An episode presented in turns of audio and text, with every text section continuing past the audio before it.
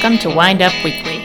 I'm Matthew Gunn, And I'm Katie Canfield. and we're here to share the week's news in wine. This week on Wind Up Weekly, Diageo profits fall by 47%, Heineken's by over 75%. News from Australia Australian wine exports steady, and a rise in boxed wine sales. UK sales of Tio Pepe up during lockdown. Spirit infused ice cream made legal in New York. Japanese train station releases wine. And as ever, our wine of the week. So, to start out with our week in wine, which we won't bore you with too long because we've got some exciting news headlines, as you've heard. I am reporting, as ever, on the webinar of the week, uh, in which Elaine Chukan Brown hosted uh, Au Bon Climat's Jim Clendenen. So that was quite a bit of fun. And I actually got to taste some of the wines that were featured, which was 2002 Chardonnay and then a 2016 Chardonnay. That was the Nuits-Blanches au Bouge. Yes, Jim likes his French names. He does indeed. Um, and then also the Isabelle Pinot Noir. There was a 2008 and a 2016 as well. So it was all about kind of the age worthy quality of Pinot Noir and Chardonnay made in Santa Maria Valley. And it was quite fun. Actually, we had those wines open for a couple of days and then blind tasted a good friend of ours who is from France. And She's very French. and she knows her French wines very well. So it was a fun blind tasting, and we started her on the 2002 Chardonnay, uh, which she claimed was a 2016, and then we poured the 2016 next to that as a comparison. And yeah, she was in Burgundy, and she could not believe that the 2002 was in fact uh, a 2002. She was thinking maybe 2012 was the oldest that it could be, and it had been open for a couple of days still. So shows sort of kind of the longevity that Jim's wines have. The big, full bodied, but very, very fresh. And it's quite remarkable that a wine that was that rich could still be so fresh 18 years later. A real tribute to the winemaking and the quality of the grapes. Very impressed all round. When you had some exciting things happen this week, didn't you, Matthew? Yes, my new project, Blackpool Mats Wine Club, is up and running. I ordered my first wine this week and got it delivered, and Katie helped me bring some of the boxes in. It was just like the old days when we worked together in Manchester at Hanging Ditch Wine Merchants. And some fun wine has come in, and there'll be more more arriving next week. And so check out my website because there's a lot of exciting wine to be had and appreciated. Well, and you had your first customer as well, right? Yes, that was Laurie, the French friend we were just talking about. She walked into our office and um, immediately bought three bottles of wine because she is so intrigued by my selections. She was very excited. And she drank one of those that very night, uh, Docil, Vinho Verde by Dirk Niepoort, which she enjoyed greatly. Well, and if you do sign up for the club, it is a quite a fun sign up process. There's some interesting questions that Matthew asks to ascertain your taste in wine. So check it out. Now, on with the news.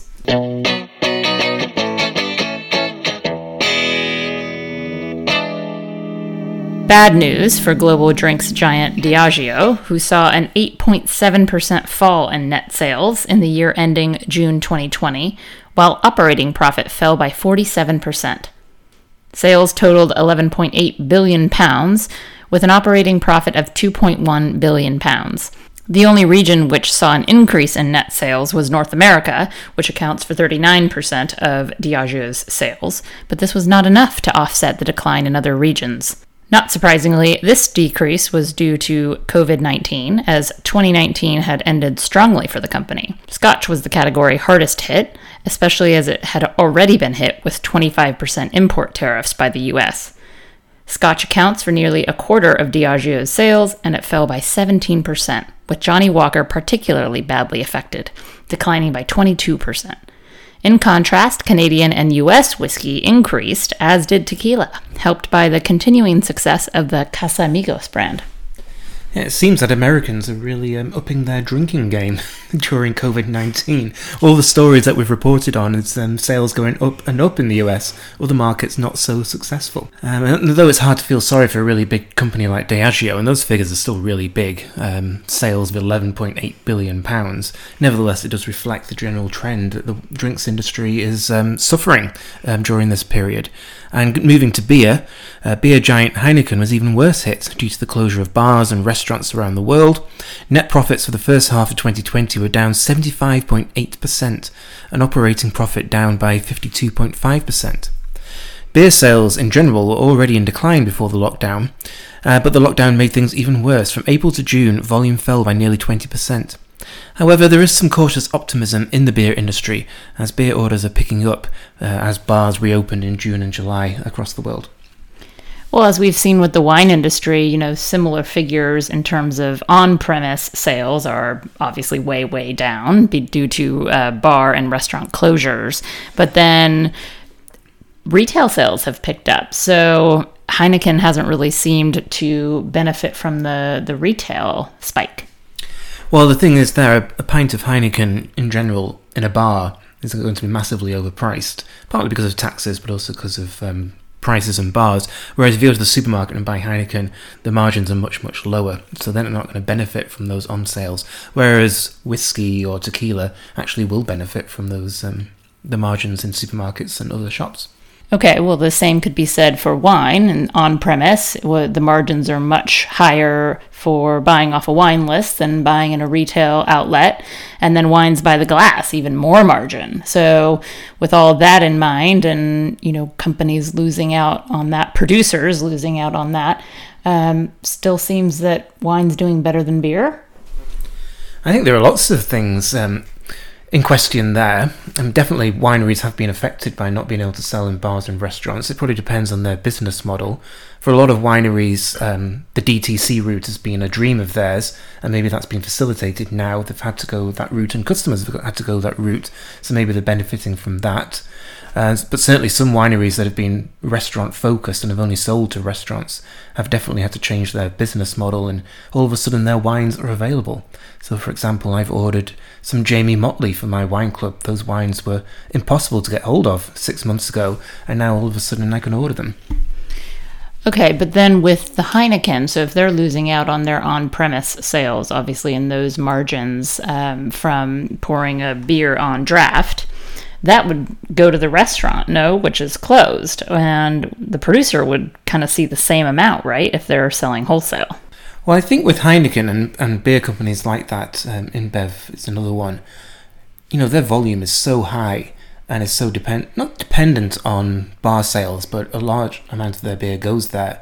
And to have all these bars and pubs and restaurants closed for so long, they're losing a lot. And also, beer has to be drunk within a month, whereas wine yeah, you can wait 12 months if it's a good wine. Whereas, well, Heineken isn't a good beer, and it's certainly not going to last a year. But most Ouch. beer isn't. Yeah, but most beer isn't going to last a year, and so you know, there's a lot of beer being lost that just couldn't they couldn't really do anything with it. So I think that's a huge issue as well. Yes, I suppose shelf life plays a major role here.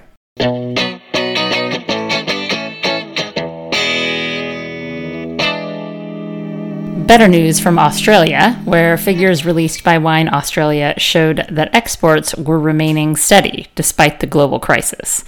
The average value of exports in the year ending June 2020 grew to 3 Australian dollars 89 per liter, the highest value since 2004 to 2005. The value of exports fell, however, but only by 1%, though of course the last 6 months of 2019 were much stronger than the first 6 months of 2020 falling by 7% in the first three months and 4% from April to June. Volume has declined over the past three years due to a succession of smaller vintages, which has perhaps helped increased value. Right, so this goes back to our conversation that we were just having about all these different drinks categories spirits, beer, and wine and how they are having different um, trends. You know, it's all related, but wine seems to be um, holding up a little bit better than some of the other categories. And just other news from Australia as well uh, boxed wine has made a comeback. In February, sales of boxed wine rose by just 1%, so pretty insignificant, and that's following sustained decline in the sales of boxed wine. However, figures announced this week show that in March, sales of boxed wine rose by 21%. The rise has been attributed to increased home consumption, demand for affordable wine, and the discovery that the wines are actually of good quality. In general, the fastest growing price point in Australia right now is between 6 and 10 Australian dollars, while wines above Australian dollars are decline. And as elsewhere, online sales are increasingly common. So those figures make sense, seeing as people are you know, in search of that more affordable wine. Uh, but I'm curious to know whether this uh, increases domestic consumption or is this international? Where do these figures come from? Uh, this is domestic consumption in Australia, so this is what Australians are drinking. Uh, box wine was really big there in the 80s, and I think its reputation is slightly damaged by the quality of wine that was in box wine. But obviously, in general, wine is now much, much higher quality than it was, you know, in a consistent way, and so there's perfectly decent box wine at those prices. And then the other issue is that the wine, the packaging is sustainable, and I think that means a lot more to people now than it did in the past.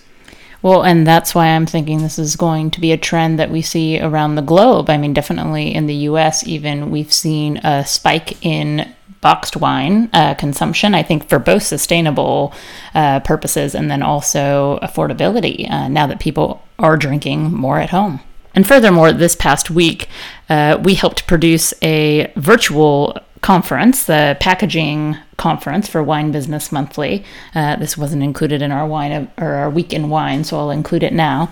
Uh, but boxed wine was really one of the big hot topics, you know, for people like big producers, Gallo, uh, you've got Trinchero Wine Estates, you know, they're all going after these uh, beautiful boxed uh, packaging. So it looks really attractive as well. So it's very, you know, appealing on the shelf, uh, the retail shelf when people go to shop for their wines. And then also the convenience, convenience factor and the sustainability. It just seems like you really can't go wrong. And I think they're trying to improve quality as well as, as we've seen in Australia. Yeah, and one other thing is that box wine can last longer than um, other packaging, so it can actually last up to a month. So that's another advantage that consumers are um, drawn to.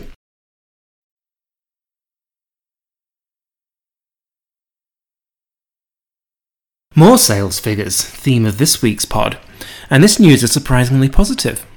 Uh, this week, sherry producer González Byass reported that in the UK from April to June, sales of Tio Pepe, its flagship wine, rose by 33%, outperforming the overall sherry category. They also reported that their sherry portfolio in general had seen impressive growth during those three months. The Tio Pepe en Rama release was also very successful in the UK, with bottles having to be pulled from other markets to meet demand. These positive figures come despite the fact that Tio Pepe and the En Rama bottling are usually quite dependent on bar and restaurant sales. However, González Byass speculated that brand familiarity is important for some consumers, and everyone knows Tio Pepe, while others have been more likely to shop in independent stores and therefore experiment. Well, it is summertime here in the Northern Hemisphere anyway, so I'd say a nice Fino sherry is just what was in order. Yeah, one thing they didn't comment upon was um, the fact, I think we reported on this in the pod a few weeks ago, that port sales are also on the rise, and that's because if people are drinking at home, they're more um, inclined to drink a higher alcohol wine because they're not driving. So maybe um, drinking some sherry at home is part of that as well. And of course, the UK, UK has a big sherry market, and these wines are very familiar to consumers.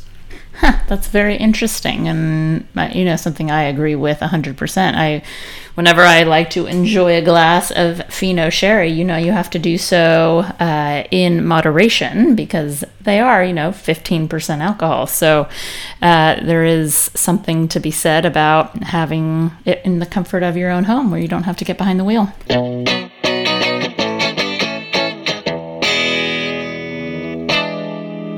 New York Governor Andrew Cuomo passed legislation this week which allows spirit infused ice cream to meet, quote, increasing consumer demand.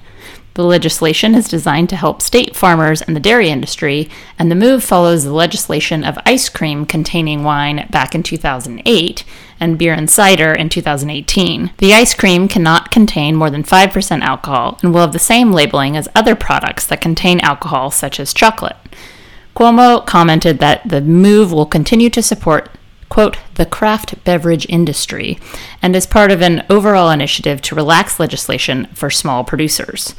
Farm based alcohol licenses have increased from 282 in 2012 to 823 currently. So, in general, I'm in favour of uh, relaxing legislation like this and encouraging um, craft producers and small producers. At the same time, spirit infused ice cream does not fill me with enthusiasm. Uh, what do you think of this, Katie?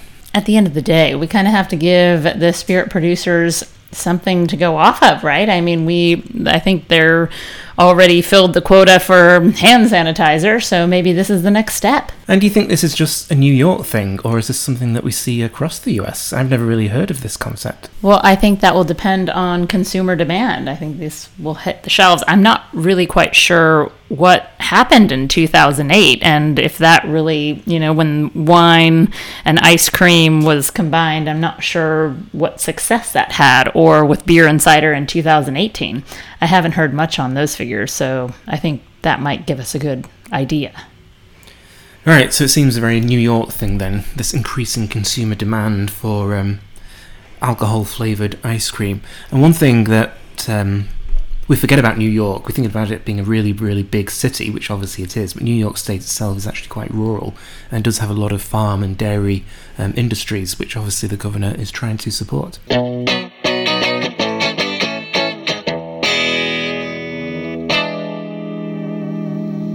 A fun story from Japan, where a train station has released its first wine.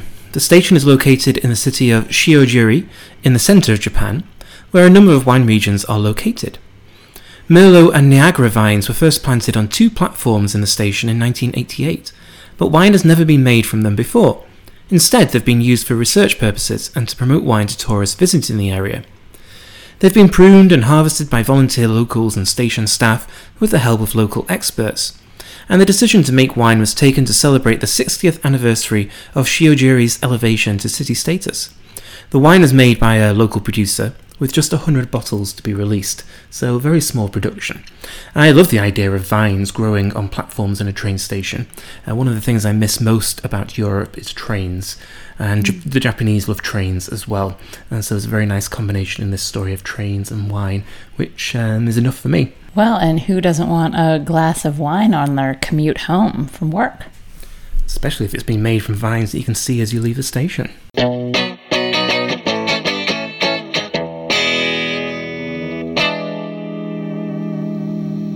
And now for a wine of the week, which is Katie. Champagne Moussé Fils Terre d'Illite 2012. A birthday wine, a birthday gift, anyway. And uh, we've mentioned Laurie a couple of ep- a couple of times in this pod. She's the star of this episode. She really is, and she brought this bottle along on Thursday. In celebration of my birthday. Yeah, and we absolutely loved it. Obviously, we always love champagne. We tasted it blind, and we both thought it was um, a fruitier version of champagne, but we didn't really think about Meunier, which is this which this wine is made from, uh, because not much champagne is made from Meunier. We're thinking more Pinot Noir. But this producer, Moussé Fils, really specialises in Meunier, the third grape of champagne. In fact, 80% of their plantings are of Meunier. Yeah, so the producer dates back to the 1750s, based in the village of Cuisles. I'm t- probably totally butchering that pronunciation, in Vallée de la Marne, center of Meunier plantings, which is where this wine comes from.